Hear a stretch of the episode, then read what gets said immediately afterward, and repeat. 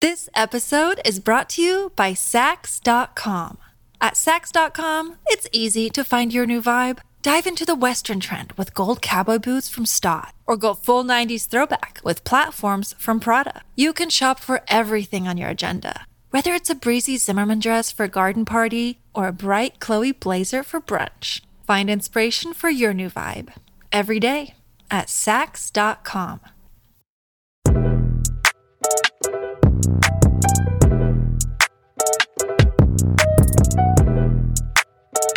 Welcome to The Waves, Slate's podcast about gender and loud synchronized chants and very expensive bracelets. So, kind of everything.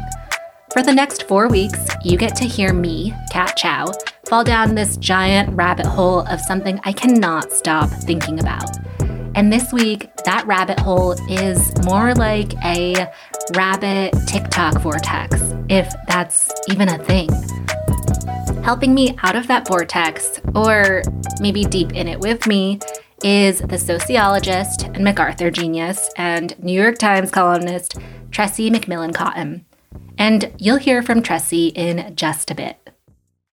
First, two important words Bama Rush.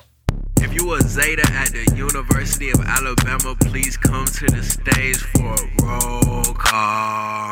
Queens of the road, check good grades on these. Bama Rush is for the uninitiated, called Sorority Formal Recruitment at the University of Alabama in Tuscaloosa. That's a mouthful, but that's the formal name. And it's this global phenomenon, thanks to TikTok, with so many young women documenting the rush process and millions of people at home following along. Get ready with me for the first time in the Zeta Alpha sorority house. Already losing my voice. So in the Zeta sorority house, there are only 48 of us, Alabama and in about two weeks. So I'm going to show you what's in my rush bag. Okay, so starting off, my bag itself is from Amazon, and then that little C patch I got from we headed Amazon to the too. Finding House put it on about 10 we had a big bid day brunch and then we took a ton of pictures and then we all got to read the bid day list which is literally my favorite part of the day because everyone is so excited to see their girl uh,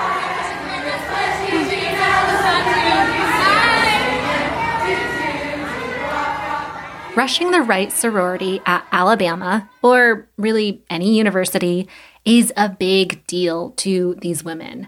Being a part of the right sorority gives you a place to live, a full social calendar, friends, a dating pool, a professional network. And after watching these TikToks for a while, you start to notice how standardized everything feels.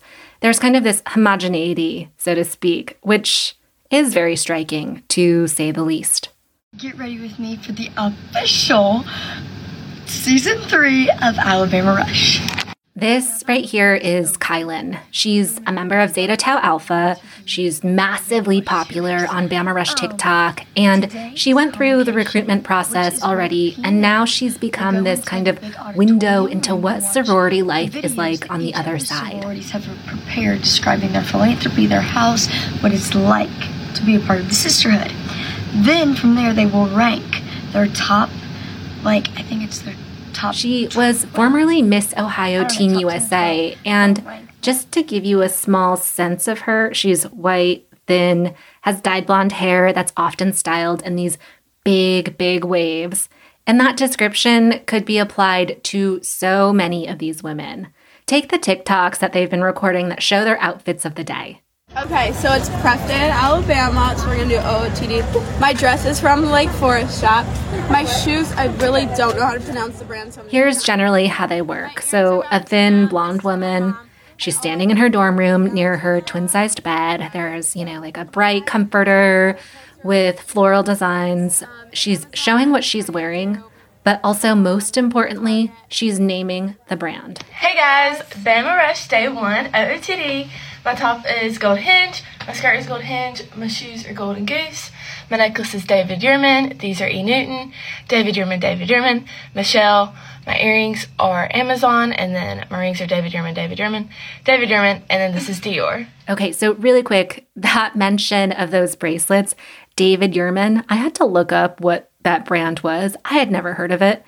But authentic David Yurman bangles, they start at a few hundred bucks, and the most expensive ones on their website are nearly triple the cost of out of state tuition at Alabama.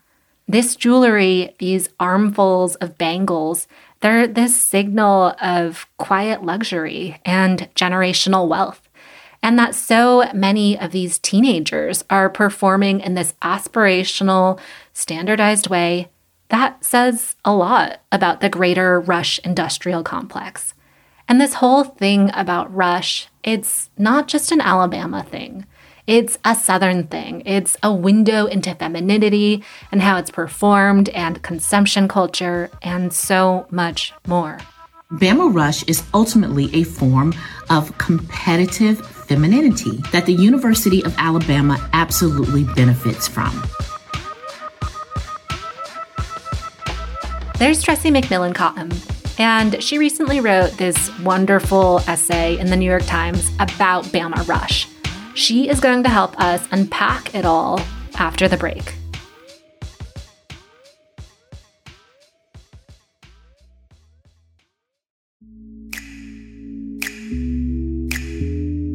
Hi, Waves listeners. If you're into the show and you want to hear more, subscribe to our feed. New episodes come out every Thursday morning, and while you're there, check out our other episodes too, like last week's episode with Sachi Cole in the host seat.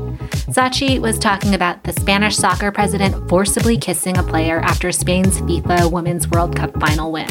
That's a mouthful to say, but it is a very good listen. Highly recommend.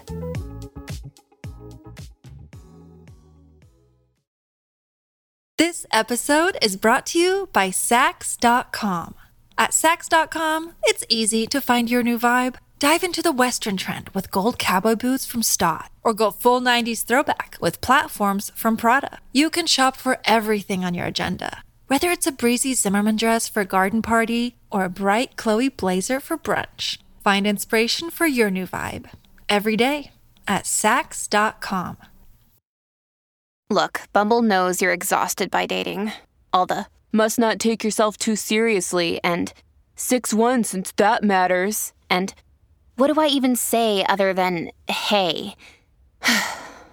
well, that's why they're introducing an all new Bumble with exciting features to make compatibility easier, starting the chat better, and dating safer. They've changed, so you don't have to. Download the new Bumble now. And we're back with the waves. I'm Kat Chow. Here to talk Bama Rush and TikTok Rush with me is Tressie McMillan Cottom. Hi, Tressie. It's a real pleasure to be here, Kat. Thanks for having me. Why are people so drawn to Bama Rush? It's just this strange phenomenon of watching these young women go through sorority rush and do so much. It is a bit of a train wreck, isn't it? yeah, you um, call it that. but this in particular, I think, is in, happening in a moment. I think that the Bama Rush captures our fascination and our discomfort right now about womanhood and gender.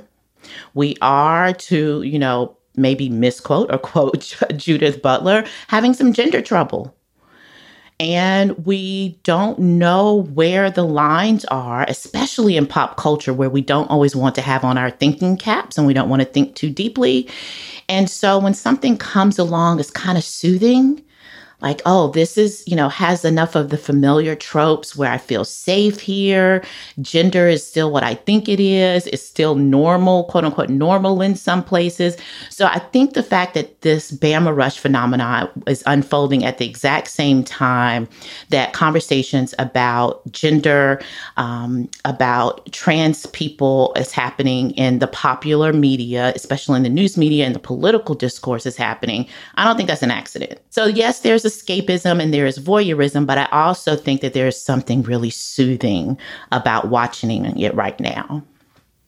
I'm glad you said that because I think that for me, watching it, I came to these TikToks through Anne Helen Petersen, who is, you know, a, a culture writer. Um, and I think that one of the things that I just kept coming back to when I was reading this is these are teenage girls who are on the cusp of becoming women. And there's such a set mold that they're falling into. And why am I so fascinated by watching them perform these ideas of their specific femininity, which is so different from mine? I think their their youth is part of the fascination, by the way. I was really wrestling with how many of the women in my life were watching this. And, um, you know, listen, I am surrounded by brilliant, ambitious women.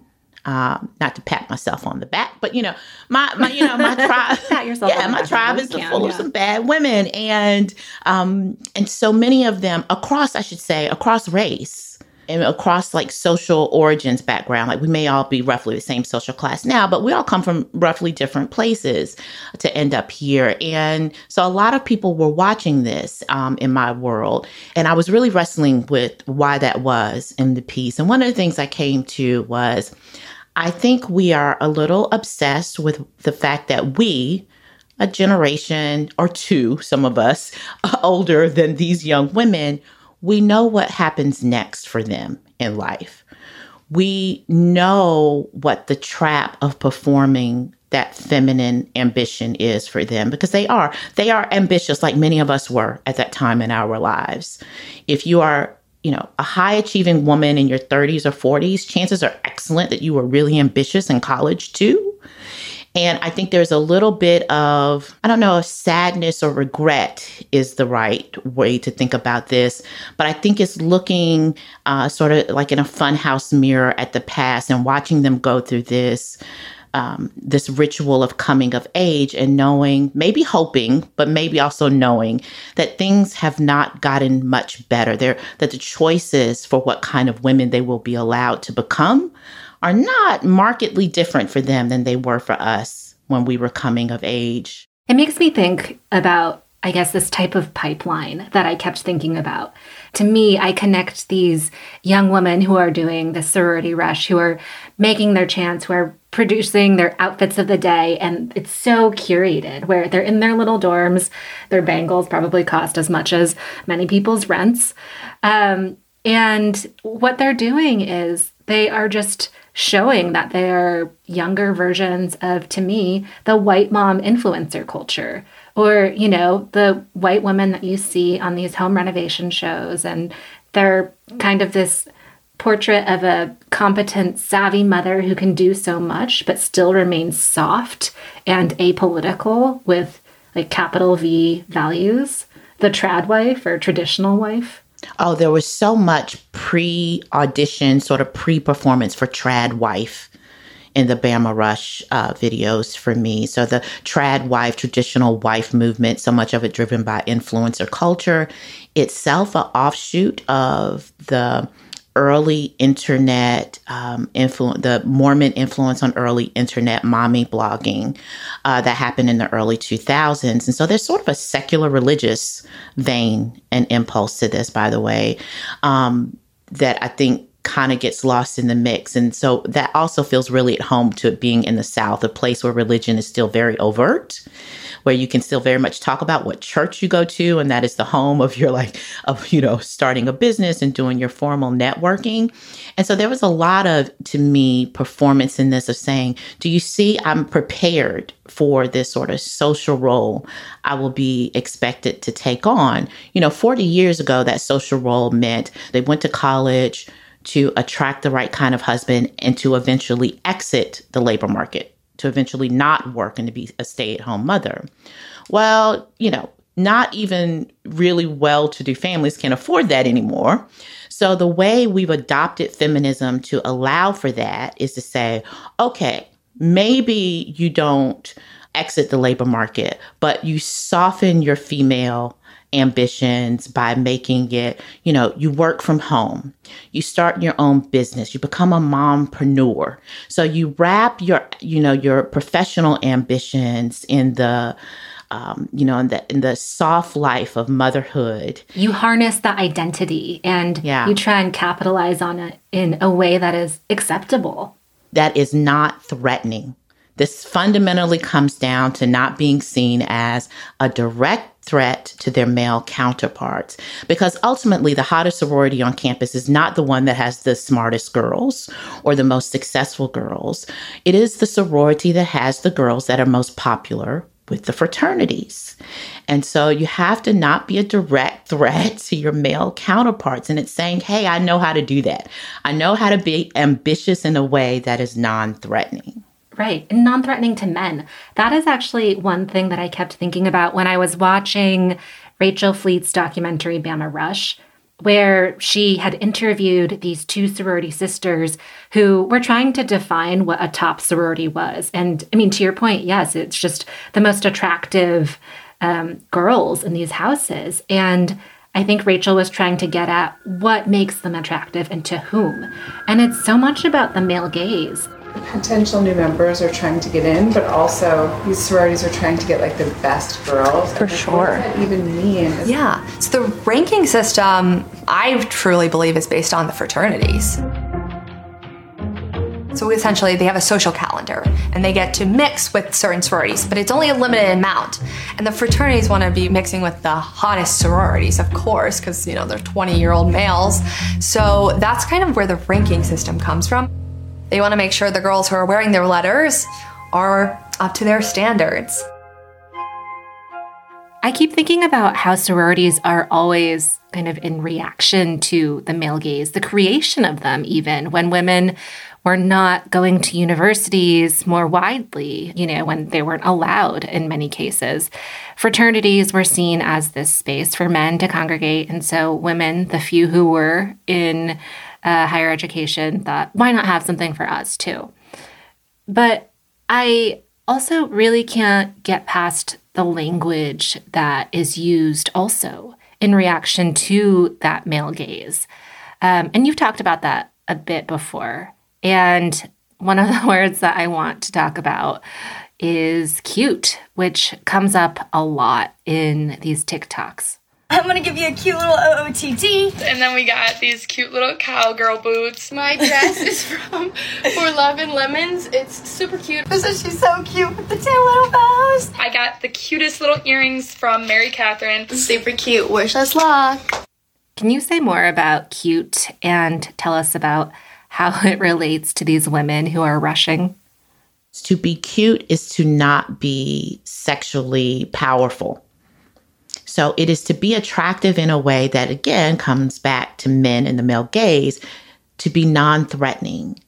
And when I, I watch those videos through the lens of who is this made for, like who who is the audience, that emphasis on cuteness, the outfits, the diminutive language, the color palette, even uh, the dance routines. So much of it was so obviously about not being seen as sexually powerful, which of course is a certain type of femininity that is meant to be consumed, but not owned by the women themselves, right? Because when you are sexually powerful, you're a mature woman.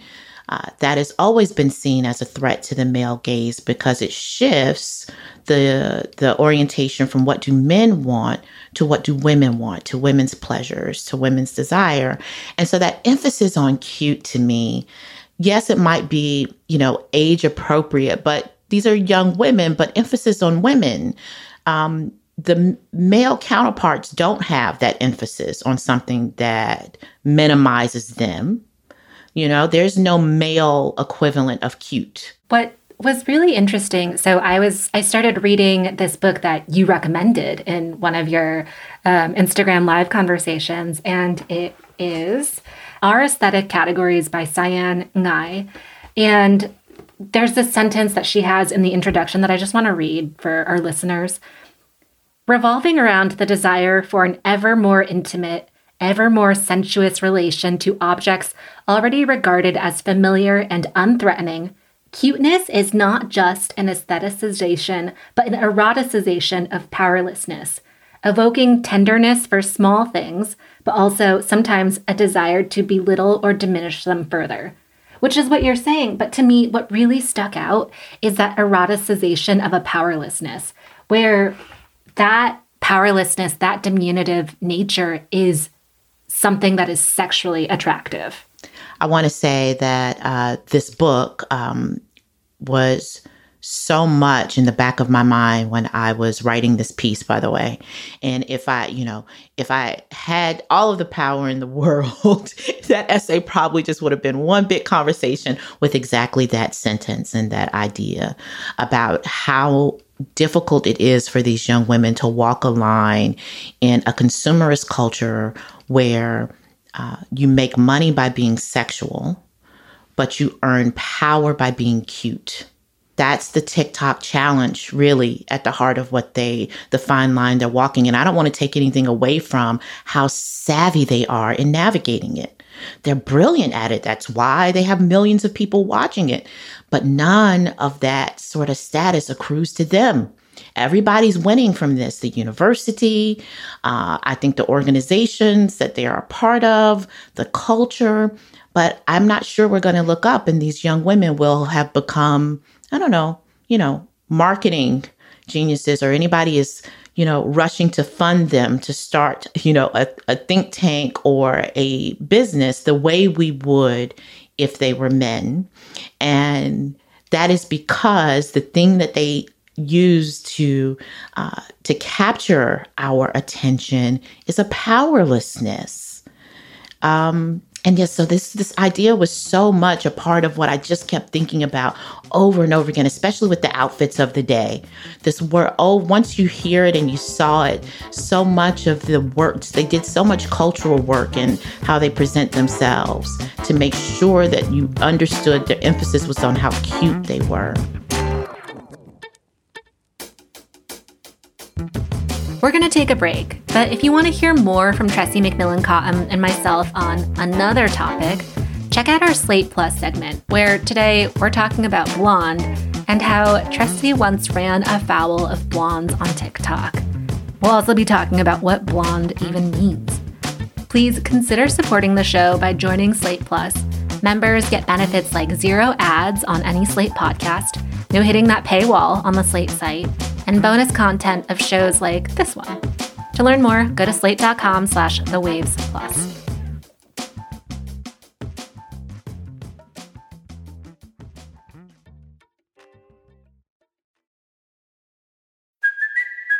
It's Cuoco for Priceline. Ready to go to your happy place for a happy price? Well, why didn't you say so? Just download the Priceline app right now and save up to 60% on hotels. So, whether it's Cousin Kevin's Kazoo concert in Kansas City, go Kevin, or Becky's Bachelorette Bash in Bermuda, you never have to miss a trip ever again. So, download the Priceline app today. Your savings are waiting.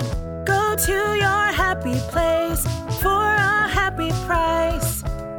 Go to your happy price, Priceline. When you need mealtime inspiration, it's worth shopping Kroger, where you'll find over 30,000 mouthwatering choices that excite your inner foodie. And no matter what tasty choice you make, you'll enjoy our everyday low prices, plus extra ways to save, like digital coupons worth over $600 each week. You can also save up to $1 off per gallon at the pump with fuel points. More savings and more inspiring flavors make shopping Kroger worth it every time. Kroger, fresh for everyone. Fuel restrictions apply. Welcome back to The Waves. I'm Kat Chow, and I'm with Tressie McMillan Cottom. We're talking about Bama Rush. Tressie, I want to zoom out now and talk more about the broader structures around the Greek system more generally, the power, the bigger societal implications that they might have, which we've kind of been talking around and alluding to. Um, and one of the things that I want to talk, talk about now is the machine. Oh, yeah. Yeah. Yeah. It even sounds creepy. I couldn't believe they would.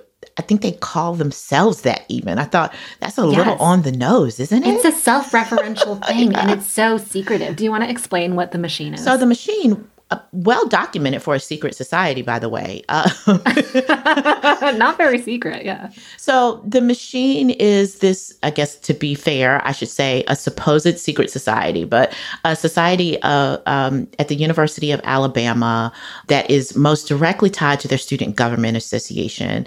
That is analogous to like a, a uh, political action committee kind of uh, in the real world that helps get uh, candidates elected for student government. And you go, wow, that's really sophisticated for student government until you realize that student government is seen as a precursor to political ambitions in state and regional uh, politics. And so the machine turns out the vote like you know like like churches and PACs do. Yeah, it turns out the vote, right? They put out official candidates and they turn out the vote for their candidates. And because of that, have a lot of, you know, indirect power in the university culture that extends to their alumni network. So it is also a way that the alumni network uh, influences the shaping of the student voice and power at the university, which matters if you think about how important student activism has been to sort of dragging universities into, well, you know, into social progress. And so it some people think of the machine as a way that has kept the university culture more conservative right? The power flows is bidirectional, right? It is a way that students uh, tap the power outside of the university, but also the way alumni and people outside of the university exert power within the university system. So directly influences student government associations, but there are also indirect ties to the fraternity network system, uh, which then extends to the sororities, because part of how they turn out the vote is by tapping those network ties to those other organized student body groups. Yes, I am so glad that you mentioned how it really, the power flows both ways. Or, I mean, the power is really also flowing from the alumni network because once you are a brother or a sister, you are that for life. It is part of your identity. And that also makes me think about, you know, how we see different versions of the machine outside of Greek life. So, to you, what does it say to us about power and how people get to use it once they have left the University of Alabama or really, you know, any equivalent university with the big Greek life? Yeah, this was important to me to point out to people that this only seemed strange to us because it was happening in the South because it was happening at the University of Alabama, because this actually happens at Harvard, Yale, Princeton, Brown, etc., all of the time. It happens so frequently and is reported on so regularly that we consider it a normal part of the way that politics and social reproduction happens in this country. We are right now having a conversation about the invisible levers of power shaping the Supreme Court. And we, many people saying, well, yeah, but that's how power goes by by virtue of the fact that they went to certain institutions, that Ivy League institutions take for granted that part of what you are buying into when you attend an elite uh, selective admissions institution is that you are buying into that kind of access. So we take for granted that that's how it works at Ivy's. The only reason that we think that this kind of elite social reproduction is strange is because it is happening at the University of Alabama. But one of my points is that these sort of regional networks of power power, especially in a country like the United States, that it is as wide and as diverse as ours is, is actually also super important. And so these regional networks of elite capture and elite control, uh, and why those networks matter so much to people that they would fight to protect them. Uh, I think become a lot more clear to us uh, when we don't think that they only happen at elite Northeastern uh, institutions. But this is basically how power works. I think the question for us is whether or not this is how we want power to work. Is this compatible with our idea of what higher education institutions are supposed to do and be? You referencing the Supreme Court made me think about how um, the Supreme Court, of course, gutted affirmative action in um, higher education admissions. And also, there was the ruling on student debt cancellation.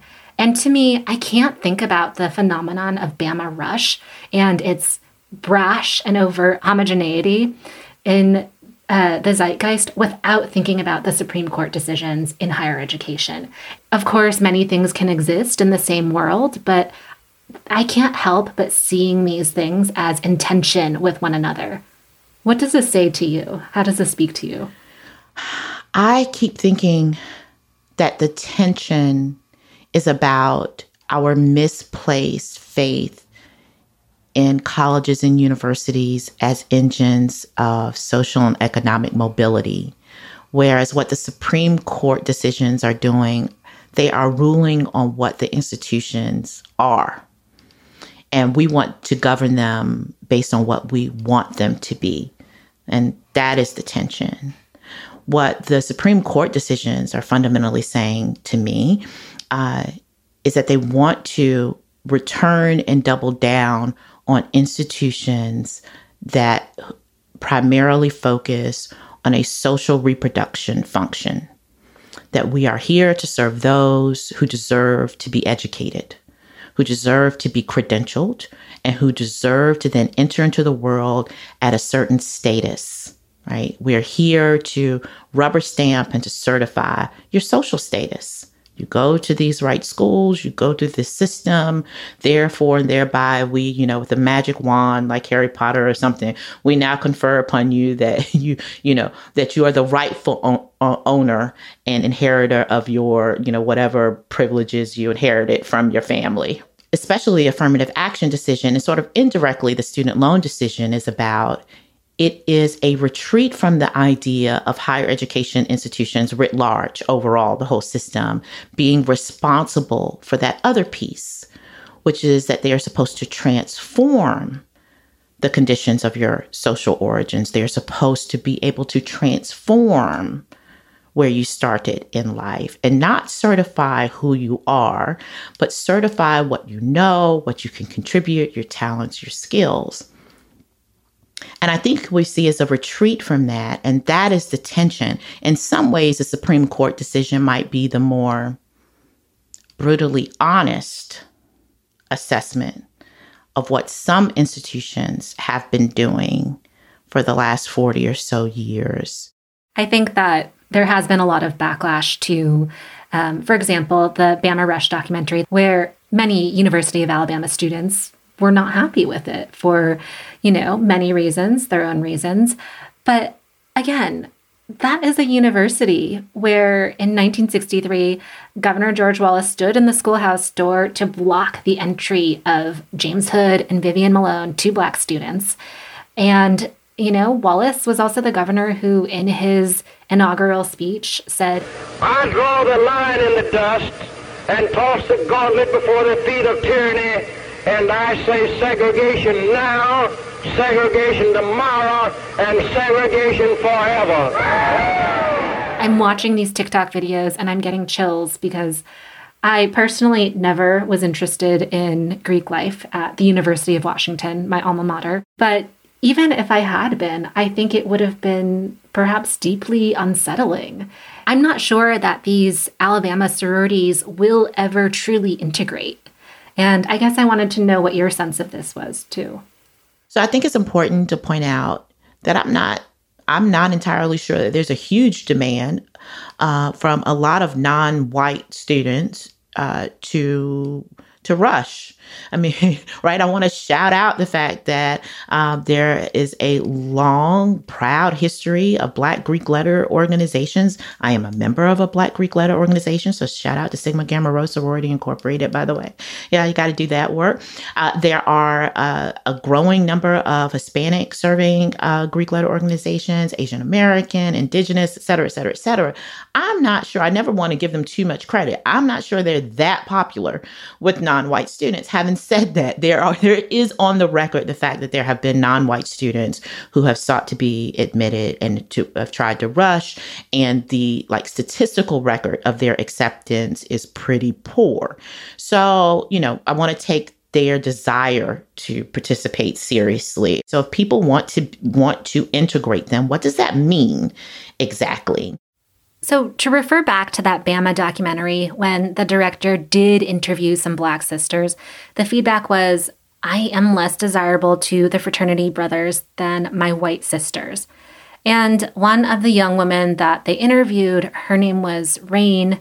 She was relatively outspoken and also forthcoming about being a Black woman at the University of Alabama in her sorority, while also still kind of being very guarded and saying that she was appreciative. I have come to know and love the people in my sorority and to know that they wouldn't have loved or trusted me 40, 50 years ago. It makes me feel upset And I, I honestly, for my own self preservation, don't really like to think about it. I think about her. I think about that interview a lot, and that interview shaped, uh, you know, a, a, significant part of this argument, which was joining is not the same as integrating. Joining the organization is not the same as integrating its role in social reproduction. Because what she was saying when she said, "I do not get the same beauty privilege." as my white sorority sisters is that she was really calling out quite elegantly where the actual power of the sorority was located.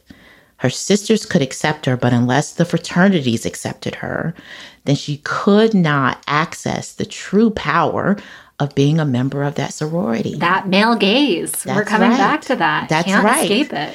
And that is the actual currency. We can talk all day long about sisterhood and friendship and going through with a life with a cohort of women, but fundamentally, the power of full access still resided with the men and whether they just found you desirable and beautiful. And here, race and class would always, always matter. Not just in Alabama, where, trust me, it matters, but here, all of the United States and all of pop culture is implicated. Being admitted is not the same as being a full member of what makes that sorority what it is.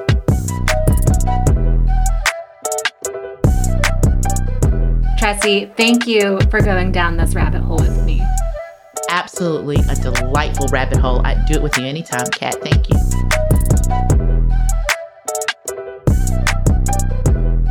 That's our show this week. I'm Kat Chow. I wrote and produced this episode.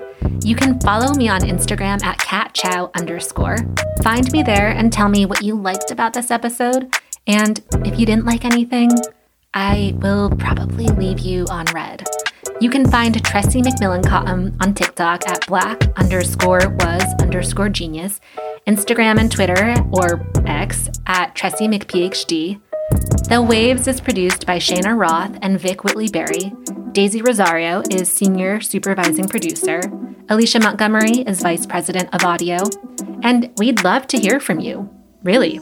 Send us your opinions, your gripes, what you loved, what we should talk about next. Our email is thewaves at slate.com.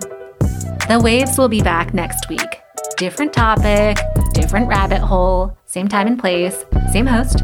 Yours truly, Kat Chow. Over and out.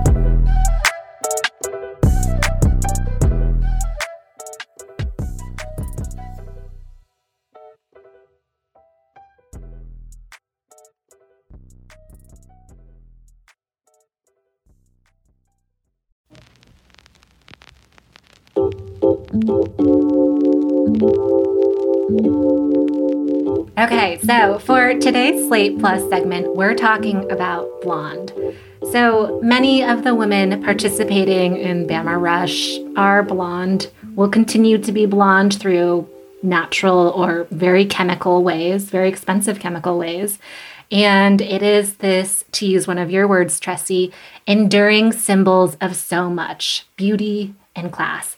And Tressie, so I have wanted to talk to you about this for a while, um, especially because you, in the not so distant past, ran afoul of uh, blondes on the internet. Maybe in particular Nordic TikTok. Yeah, who, by the way, feisty. Let me just tell you. Uh, don't know if I'd run afoul of them again if given a chance. But uh it got you banned from TikTok yes, for a did. while, right? Okay, so what what happened? Can you recap that? Yeah. Okay. So you know, first of all, I have no business on TikTok. I think that's my number one takeaway. uh, I was experimenting. However, I am a professor in one of my lives, and one of my responsibilities is to like know what the apps are. So I'm on, I'm on TikTok unadvisedly, and someone sent me a TikTok about a girl who was uh, saying to her mother was trying to get her mother to verify for someone else that she was yes. indeed a natural blonde. And this woman had deep I mean, that were very, very dark. Roots so deep and so dark, even I noticed them. And once I explained to people that I have sort of a blindness about those things, but even I could see the roots. And the mother couldn't even bring herself to lie. This is what the, why the video was funny because the mother didn't say you were a natural blonde. The mother responded, "Yeah, you were blonde when you were born." Which is a slightly different answer than the one that the young woman was going for. And it was funny. And I said, See, this is my thing about blondes. I said, I can never tell who's supposed to be one. I said, and you can tell she's not talking about a hair color, she's talking about an identity. Yes. And I mean, okay, to your point, and then I want to get back to the identity bit. I have heard a bunch of parents over the years um, who I have just, you know, been at parties with or just run into in professional senses who have talked about their newborn babies who are blonde Oh, yeah. with blue eyes and how, you know, maybe disappointing it is when their hair gets darker or Mhm. something of that nature. And when I hear that, I'm just, I'm so fascinated. I mean, like, I never had the chance to be a natural blonde. I'm Chinese. You know, Yeah. both parents have dark hair. This was not even a thing that occurred to me as a possibility. Same. And it just, I mean, what is blonde? That was just some of our Slate Plus segment. If you want to hear the whole thing, go to slate.com slash the waves plus to become a Slate Plus member today. Slate.com slash the waves plus.